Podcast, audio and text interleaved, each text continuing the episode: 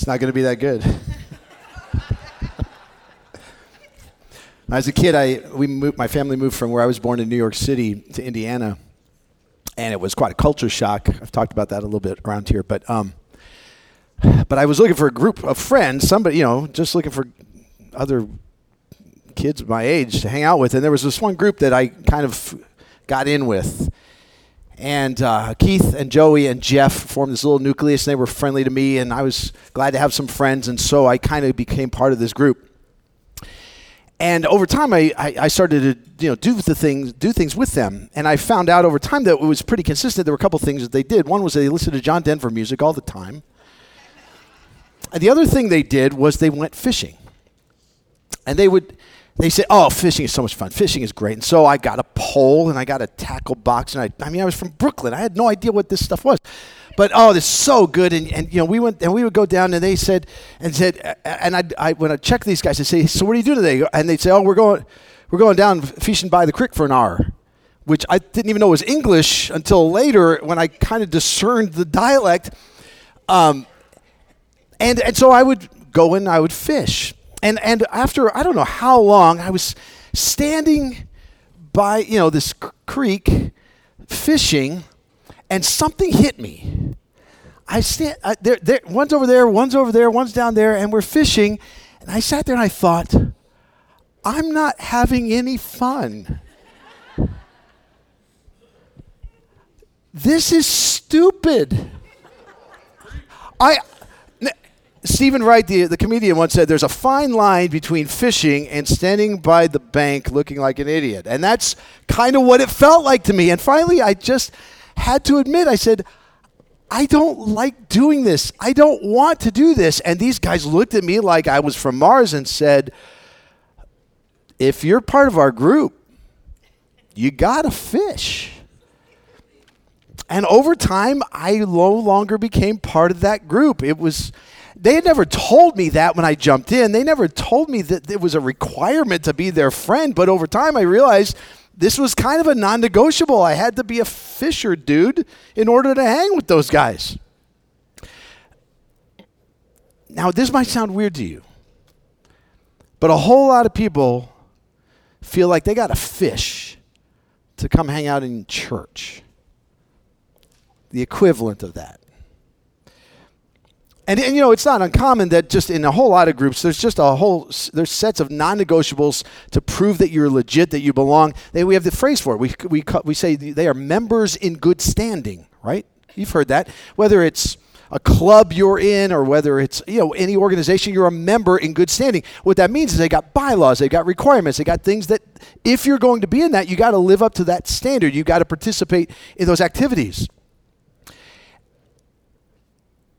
We, we heard this morning that the church is a family and in a whole lot of places and this is not this is not new to our generation. It's not new it, it has been in every generation since paul wrote the letter to the galatians.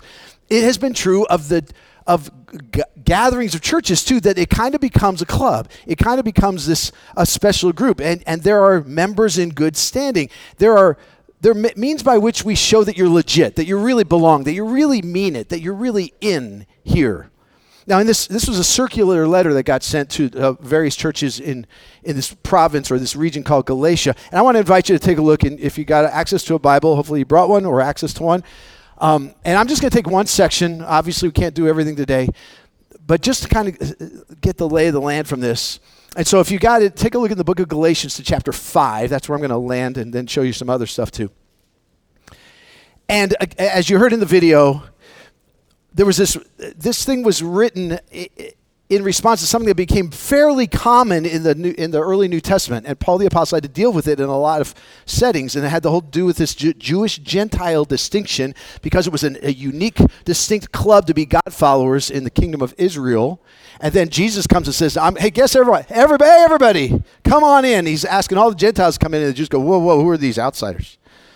They hardly treated him as human for centuries. They were dirty. You, you talked to them, you were unclean. It was not a good thing. And now they're, he's saying, nope, the doors are open. Everybody's supposed to come in. They go, well, okay. If we have to let them in, we'll let them in. But boy, they better shape up.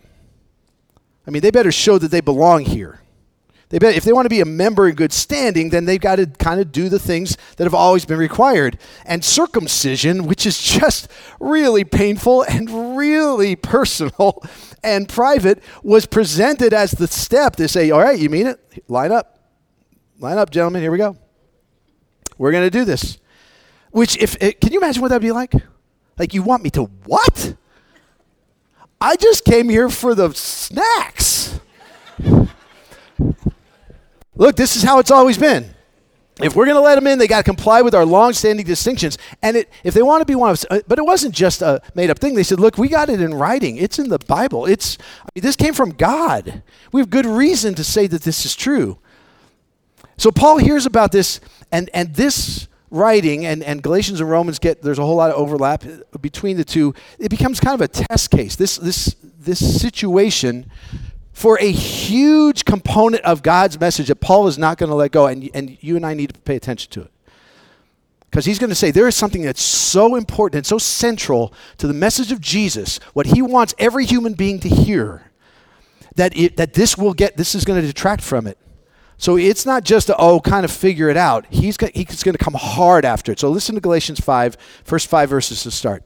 It is for freedom that Christ set us free. Stand firm then, and do not let yourselves be burdened again by a yoke of slavery. Mark my words. I, Paul, tell you, if you let yourselves be circumcised, Christ will be of no value to you at all.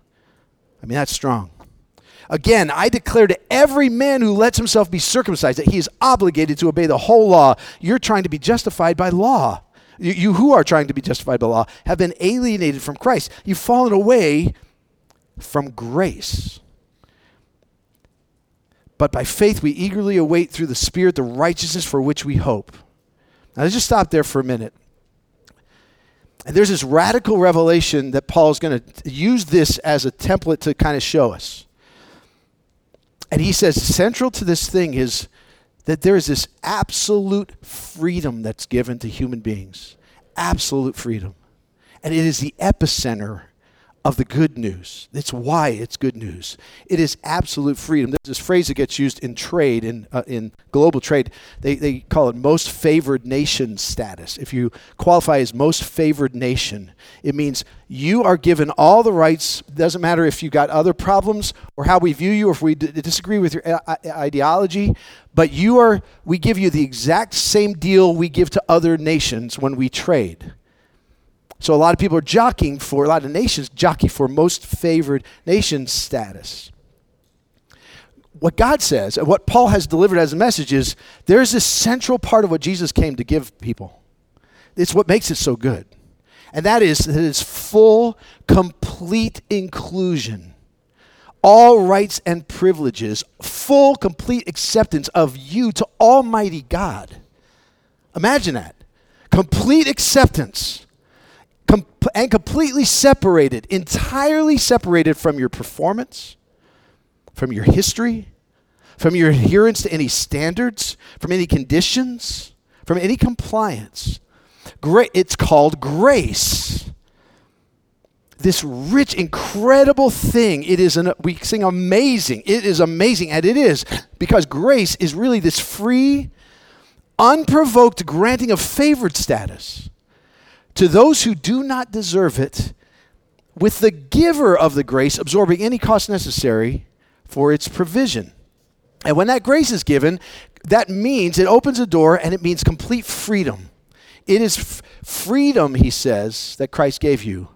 And the reason he gave it to you, look, do you see what it says in verse 1? Is so you could be free. That's it. It's for freedom. It's freedom from punishment, which a lot of us understand. Okay, it's the hell thing, which is good. I've got freedom from that punishment, but it's more than that. It's freedom from enslavement in my present life, from the compulsion that I have to sin. I mean, in Romans, here, take a look at this. We know that our old self was crucified. This is Romans 6, several verses there. Was crucified with him so that the body of sin might be done away with, that we should no longer be slaves to it.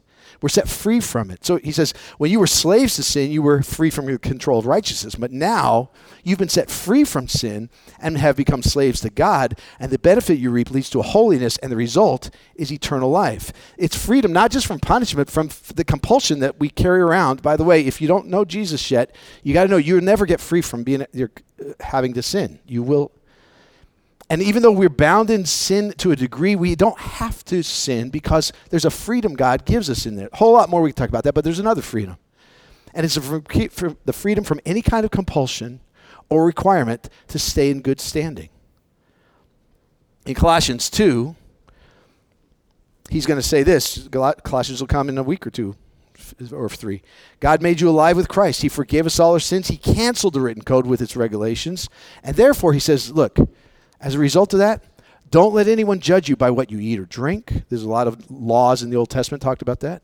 With regard to religious f- festivals, like where you're supposed to do and what you're, when you how often you're supposed to show up, or a new moon celebration, or a Sabbath day, these are the shadow of things that were to come. The reality, however, is found in Christ. And so, since you died with Christ, He took your He took your death to the basic principles of this world. He asked this question: Why, as though you still belong to it, would you submit to its rules? The rules like do not handle, do not taste, do not touch. Grace, if we, it's always been said, and I absolutely believe this. If we really understand grace, if we really teach grace, it, it is reckless. It feels irresponsible. It raises a whole lot of yeah buts. Did you have any just go through your minds? Right?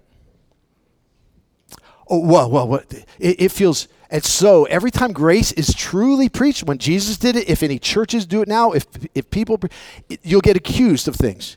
You'll get accused of being irresponsible, of, of, of just being, of just making it too easy. You, you, it, it's, it's scandalous. But Jesus said this Oh, if the Son sets you free, you'll be free indeed. That phrase means utterly, completely free. And when grace has been taught from the time of Paul to the time of now, every time it happens, this, this thing ha- occurs. Consistently, it happens that there are attempts made to try to qualify it, try to put conditions about it, to create, well, let's be reasonable about that. Let's not go too far with this thing. Uh, let, you know, there are reasonable expectations. And it happened then to these group of people, circumcision was presented say, look, it's in the law. It's what we've always done. It's a reasonable expectation. Why would you not want to do what God had said we should do in order to be a member in good standing here?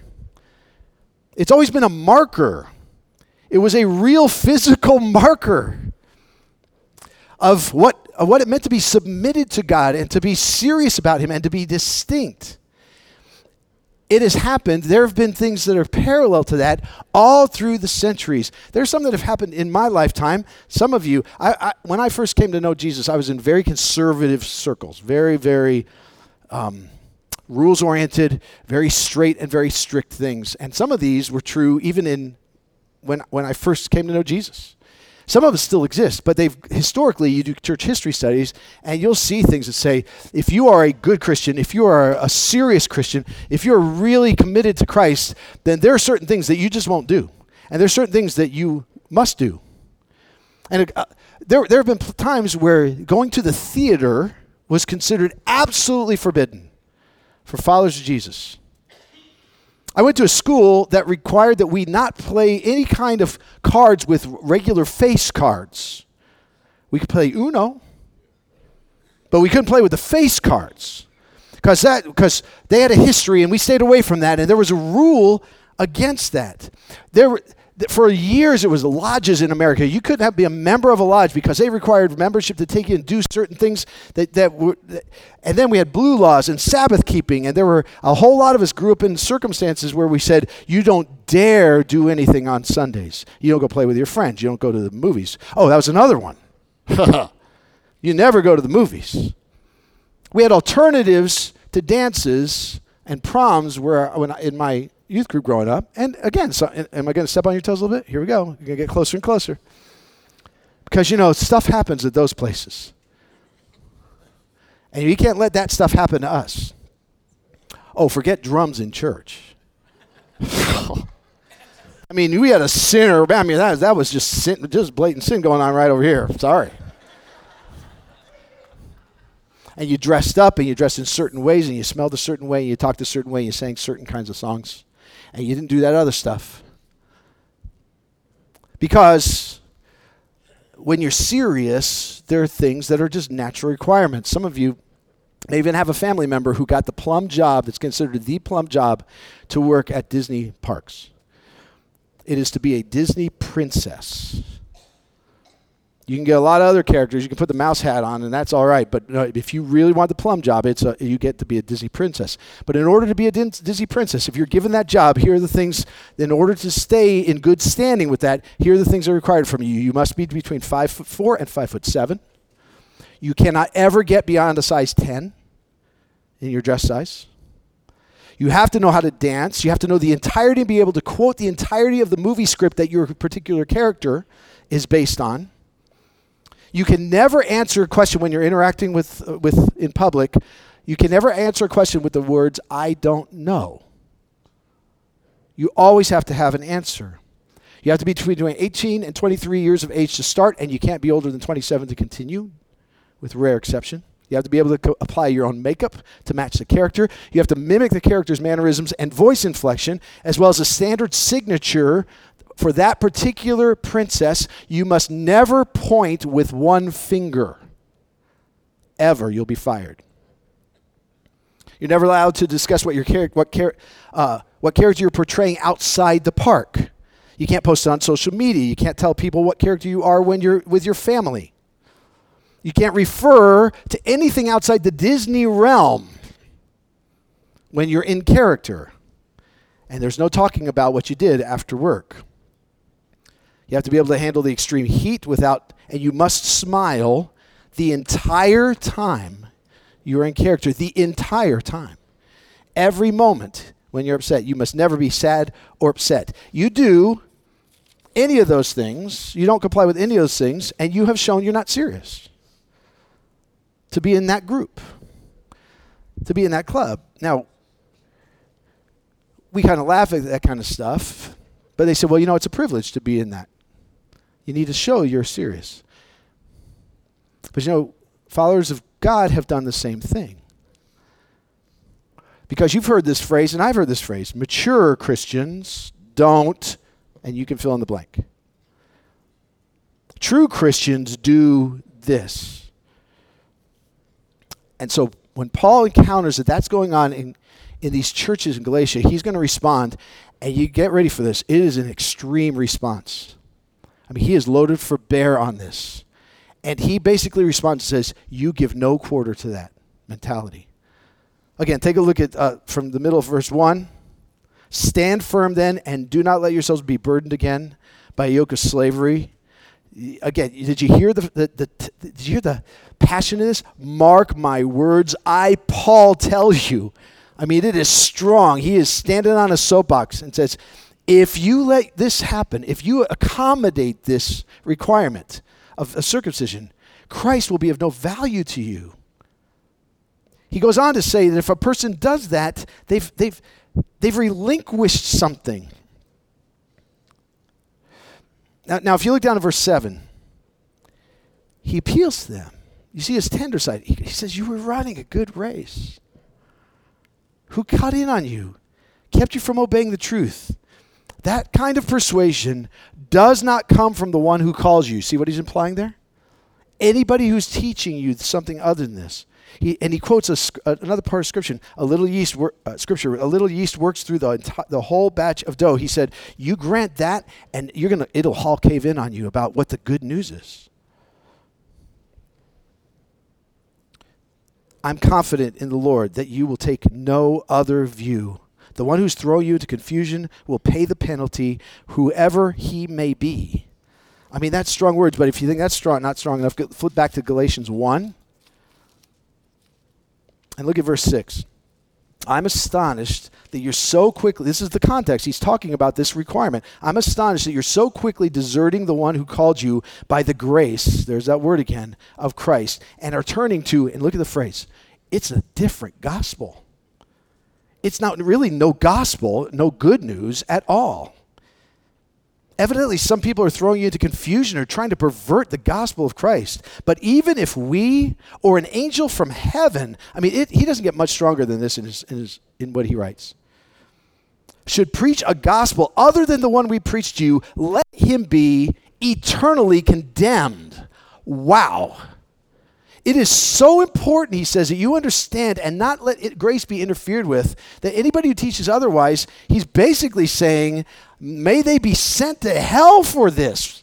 I mean, that might be his passion come out, but this is the anointed word of God. God, it, it needs to tell us this is important, guys. This is serious. So, why is he so vehement about it? Well, he says that if you abandon or re, if you do this, you're relinquishing the greatest part of the gift God has, the best part of the, of the good news.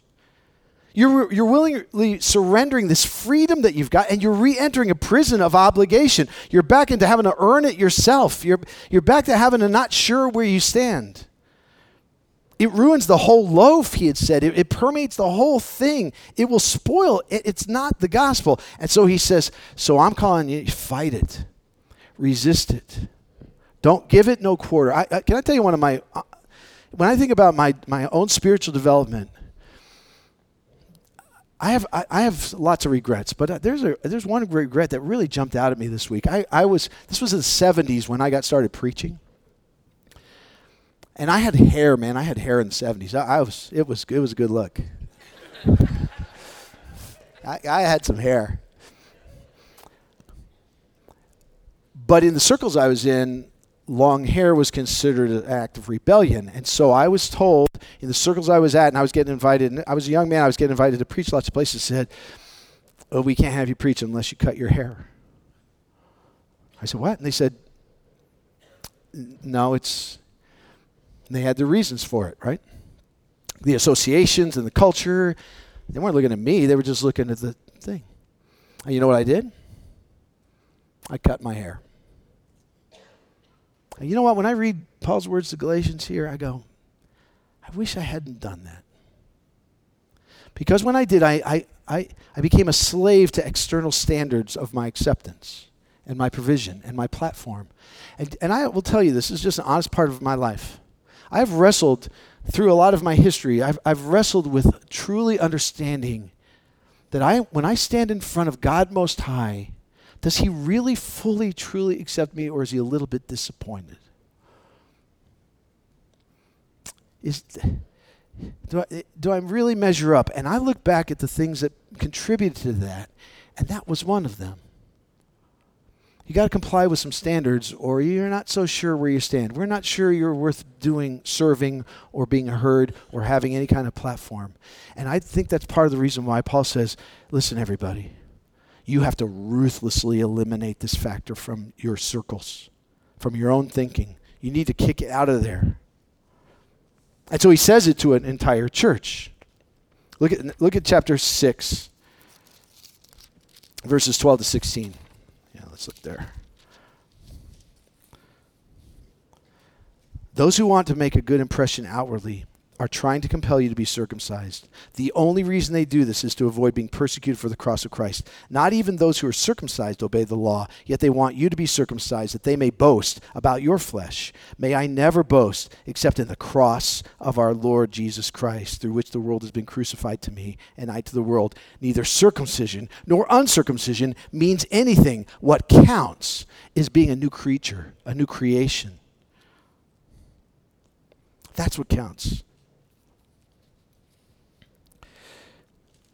And so we have some modern equivalents. Hang on tight here. When we gather in the name of Jesus, we have to it's good to ask ourselves a question. Who's invited here and what do they hear and how do they know if they're welcome? Can I tell you can I just say this? The longer I've been in ministry, the more I have been the more I've drawn this conclusion that it's such a rare thing that if you can find somebody who a, a, a, a pastor, a Christian leader, who for the long term is faithful to his wife, he's faithful to the gospel and he's faithful to his church for a long period of time, that guy's worth your esteem. And can I just say, I'm not just saying, Brad, thank you. For 25 years, you, you did that here. Thank you. We, we would come and visit our friends the Zimmermans on vacation. At times we sat, we met you then. And you know what? Consistently, you heard that. Faithful to the gospel, faithful to his wife, faithful to his church for a quarter century. That's rare air. Deserves to be celebrated.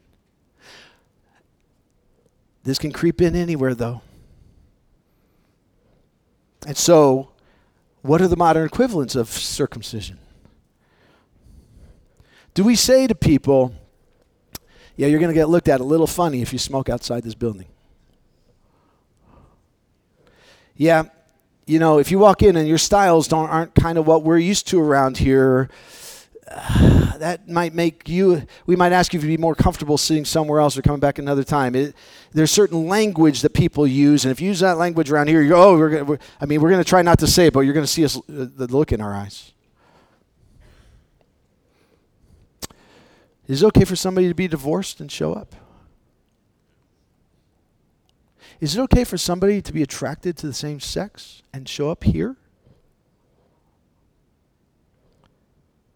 Is it okay for somebody to vote differently than all the literature said that we're all supposed to vote? And post that they did? Be proud that they did? And be a Jesus person? Is it okay for somebody to have body markings and piercings don't look or make you comfortable or look or they, they trouble you? Is that okay? Is it, is it okay for somebody to, to not be a former addict, but to be a present addict and to say, I'm str- I struggle? Is that okay? Is, the, is, our, is our setting truly sinners welcome? What do we put in our membership covenants? Beyond, I follow Jesus. Can I just throw this out there for, for not just this setting, for our greater settings? Don't create a new circumcision for people to come and be fully, completely accepted into a family where they can struggle with those things, where if they get farther in, they may be challenged about them. They may be invited by, out of love to look and see how they can be transformed, but where it's not a requirement before they show up. Some of those things are stated formally in places, sometimes they're probably the more severe of them are never stated. They're just kind of implied. You just see it in the looks of faces. You see who gets invited or where they who hangs out with who or how long they'll talk with you. Now Paul does not just leave us with a challenge about that. He presents an alternative to it. In Galatians, go back to chapter 5 and you'll see in verses 13 and 14. You brothers were called to be free. Don't you, but don't use your freedom to indulge the sinful nature. Rather, serve one another in love. The entire law is summed up in a single command love your neighbor as yourself. If you keep on biting and devouring each other, watch out, you'll be destroyed by each other. He's going to invite them to an alternative, a replacement. And, and that replacement is look, instead of these, these measures you've put out or these means by which you get godly, I want to suggest something live free. Well, I go, okay, I don't know what that means right? But what does that mean to live free? He's going to, the, the, scripture gives us ways of what he, he talks about there. He's, impl- he's implied several of them already. But he talks about shifting the center of our focus for how we grow and how we have health spiritual, how we get closer to God, how we see good things come out of our lives. And, and I'm going to give you these three words, and these are not new to me, but this may be a way we can look at it. And they're, they're the words the head, the hands, and the heart. And Paul's going to say, the Bible's going to call on us to do this. He says, shift, shift what you really make the primary focus. He's not going to say, not all of them are important. They're all important. But he says, which is the one that we're the starting point from which they all start? How do you live free? And here's what I, I believe he's going to suggest to us. There are those who start with the head. In order to get closer to God or to, to grow in their faith, and they focus on the head. There are those who focus on the hands, and then the, the focus is going to be on the heart. That's where we're going to land. He, when he says what he does, there are those who, who will focus on the head. And by the head, we mean those, you increase intellectual knowledge. You learn about God. This includes learning his word, which I'm not telling you you shouldn't study. But understand that he says that don't if you focus first on the head and you think increasing intellectual knowledge about God is going to be the primary means by which you become more like Jesus, that needs to shift. You know what happens when we do that? Here's what happens 1 Corinthians 8 tells us. We know that all possess knowledge, but here's what knowledge does knowledge puffs people up. Love, which is going to be from a different place, builds people up. The man who thinks he knows something does not yet know as he ought to know. He hasn't learned what he needs to learn. This is not, can I say the disclaimer? This is not saying that the Word of God and the knowledge of God is not important. It is, but, but understand the order, understand its purpose, understand where, where it starts. Can I tell you that some of the most arrogant Christians I know are, the ones, are some of the ones who know the Bible best? Don't start with the head and think that that's what's going to get me. And the other, the second one is the hands, which is behavioral or external activity. Circumcision would be that. It's a physical act that you go through, and you go through this act in order to show that you're in, in order to show that you, you really are serious about this. The Bible is going to call that, Galatians is going to call that human effort. Look at Galatians 3, verses 2 and 3. Well, let's start with verse 1. You foolish Galatian, who's bewitched you? Before your very eyes, Jesus Christ was clearly portrayed as crucified. So I want to learn one thing from you. So, did you receive the Spirit who changed you? The one who gave you, who, who washed you clean? Did you receive that, the Spirit, by obeying the law? In other words, by performing, complying with rules? Or by believing what you heard? And he says, Are you so foolish after, after beginning with the Spirit? Are you, now are you trying to attain your goal by, here, there's a word, human effort? Have you suffered so much for nothing? If it really was for nothing. God doesn't give you his Spirit and work miracles among you because you observe the law. Does he? Or, or is it because of what you believe? The work of the hands is important. God's going to call us to work with our hands, but if we think, okay, let me get the activities, get me get compliance right, and that's going to make me stronger, that's going to get me better. You know, you know the strongest words Jesus said against anybody were? It was people who believe that. Matthew 23, the Pharisees, who were all about making sure you're in line, making sure you show up and you do the right things and you fast when you're supposed to fast and you pray when you're supposed to pray and you go and serve where you're supposed to serve and you do it all. And he says this Woe to you, teachers of the law and Pharisees, you hypocrites. See what you're doing? Work of your hands. You give a tenth of your spices, mint, dill, and cumin. But you've neglected the more important matters of the law, like justice and mercy and faithfulness, which are internals, by the way. You should have practiced the latter. Okay? He's not saying the work of the hands is not important without neglecting the former. You blind guides, you strain out a gnat, but you swallow a camel. Woe to you, teachers of the law and Pharisees, you hypocrites! You clean the outside of the cup and dish, but inside they're full of greed and self indulgence. Blind Pharisee, first clean the inside. See what he's saying? See the order? First clean the inside of the cup and dish, and then the outside also will be clean. Woe to you, teachers of the law and Pharisees, you hypocrites! You're like whitewashed tombs, which look beautiful on the outside, but on the inside are full of dead men's bones and everything unclean. I want to pay attention when Jesus gets angry at somebody. And who he gets angry at are not the sinners, like who are just outwardly. He's, he's getting the, the people who are convinced that the work of their hands is producing righteousness for them. And instead, the third of those H words is what Paul would steer us toward. And we say, the starting place is something very, very, you carried it in with you today, but it's not as tangible, and that's why we don't gravitate toward it. It's, it's not as easy to study. He calls it your heart.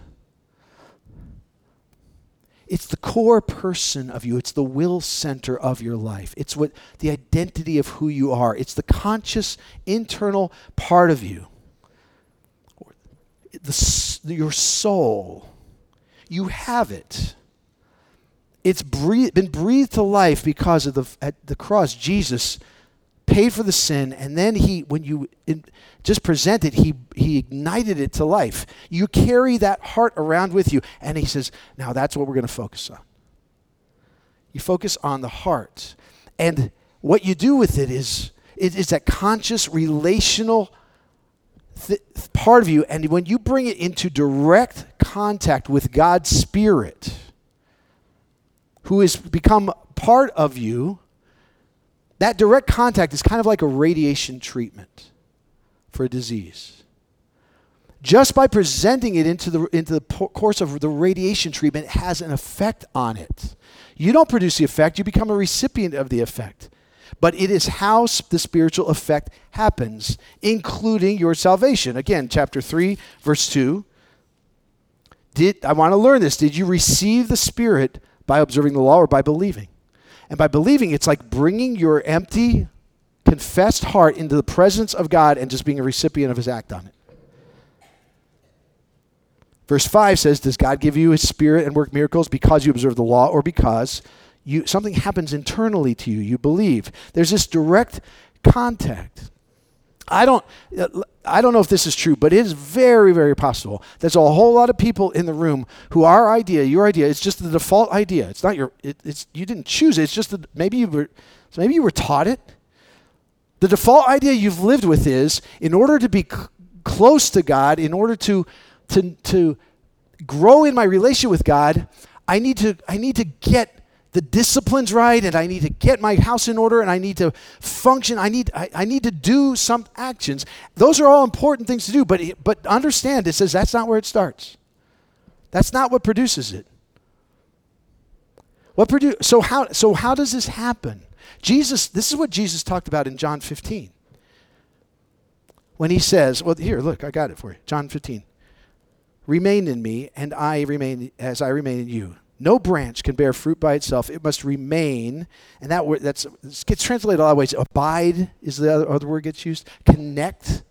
It's a direct, open flow of one uh, recipient from a source.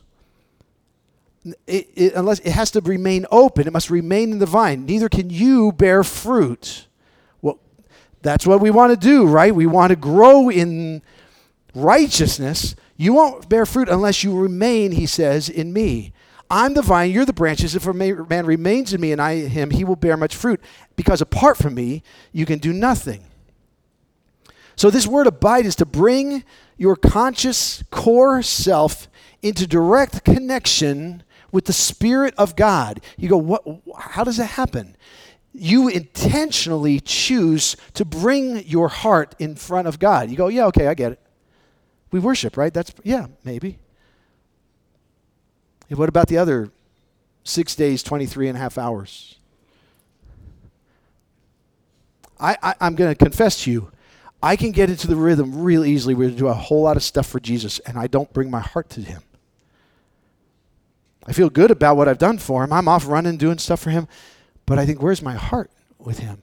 So it's so this, so this process of, of focusing on the heart first instead of the head or the hands is where something happens.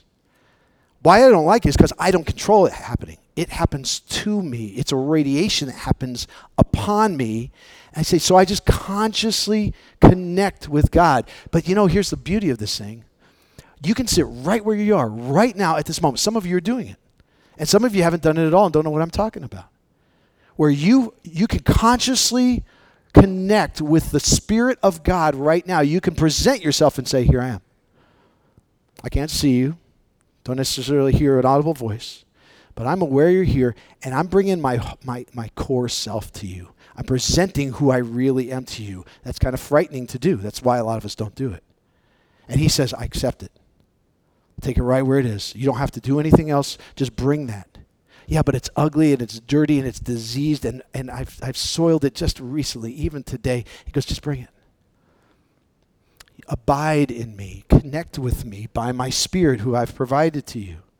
And then he talks about how what form to bring it in. This, the Psalms talked about this in Psalm 51, one of my favorite passages. Notice the difference here. This is after David's sin with Bathsheba. This is when he's confessing his sin. He's wanting to reconnect with God, and he's going to be forgiven. And he says, You do not delight in sacrifice. Stop there. See what he says? You do not delight in sacrifice. It's the external act of serving God, sacrificing for God. You don't delight in sacrifice, or I would bring it. You do not take pleasure in burnt offerings. The sacrifice is what God's looking for. See what it is? It's a broken spirit a broken, contrite heart, God. That you won't despise. It's humbled, it's surrendered, and it's inviting Him. This is Psalm 139 Search me, O God, and know my heart. Test me and know my anxious thoughts. See if there's any offensive way in me, and lead me in the way of, of uh, everlasting. Do you see the difference between these three? Paul says this is the gospel that you're given full, complete acceptance. And the way you grow in it is you start with your heart. Don't add other hoops to jump through. And then he adds that you've got this prompter within you, the Holy Spirit who's right there with you. Look at chapter 5 again, verse 16. So I say, live by the Spirit, and you will not gratify the desires of the sinful nature. You want to stop sinning? You want to get better at not sinning? Live by the spirit that phrase is, doesn't mean it, it, means to have this connection ongoing connection where he's prompting in your life you're, you're presenting yourself to him and then as he prompts you follow what, what he prompts you toward. Live by the spirit and you will not gratify the desires of the sinful nature. Look at verse 25 since we live by the spirit let's keep in step with the spirit you, you connect with God, and He's going to prompt you. See, here's the cool part about this. When you do that, God will start prompting, and you know what? Your appetite for God's word will grow.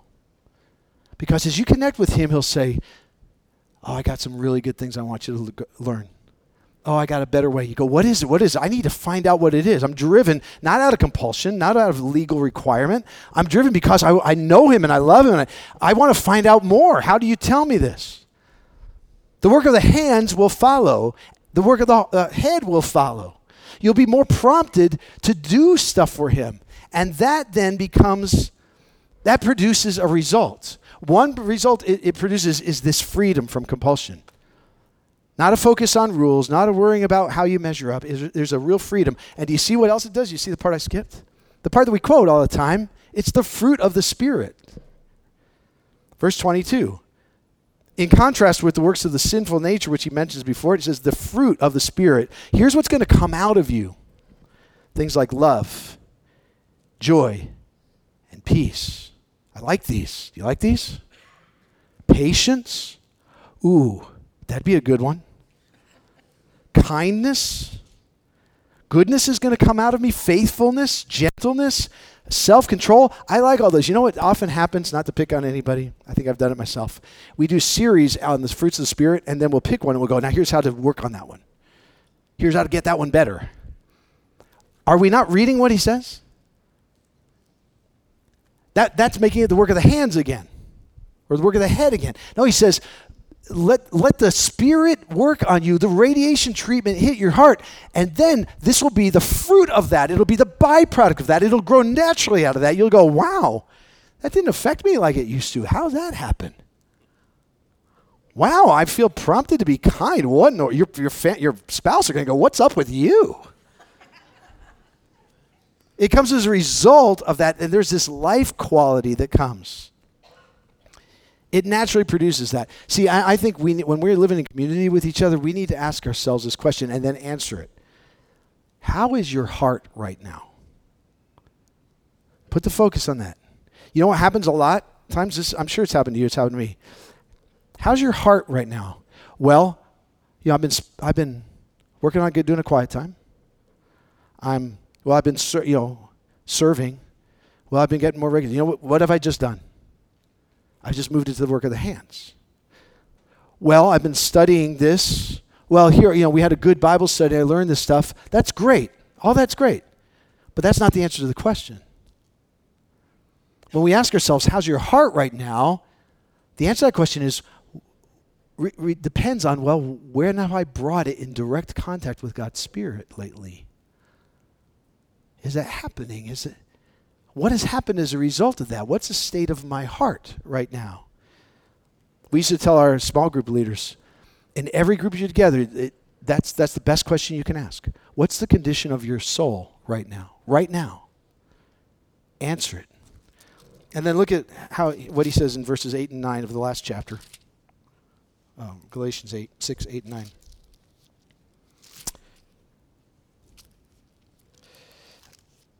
The one who sows to please the sinful nature from that nature will reap destruction. But the one who sows to please the Spirit, see the, you see the Spirit there? From the Spirit will reap eternal life. That does not just mean that does not just mean he gets to go to heaven. There's a qualitative part to that. There's a life that's an eternal life that you get to experience when that becomes part of your life. So I'll ask you this question right now. Right now. How's your soul? And here's an open invitation that's given you freely. You don't have to jump through any hoops. You don't have to use any special language. Don't have to get your house in order to do this. You can bring your soul in direct contact with God's Spirit, who will give you every bit as much a dose of His presence as anybody else around you right now. And watch what happens when that becomes part of your life. Pray with me.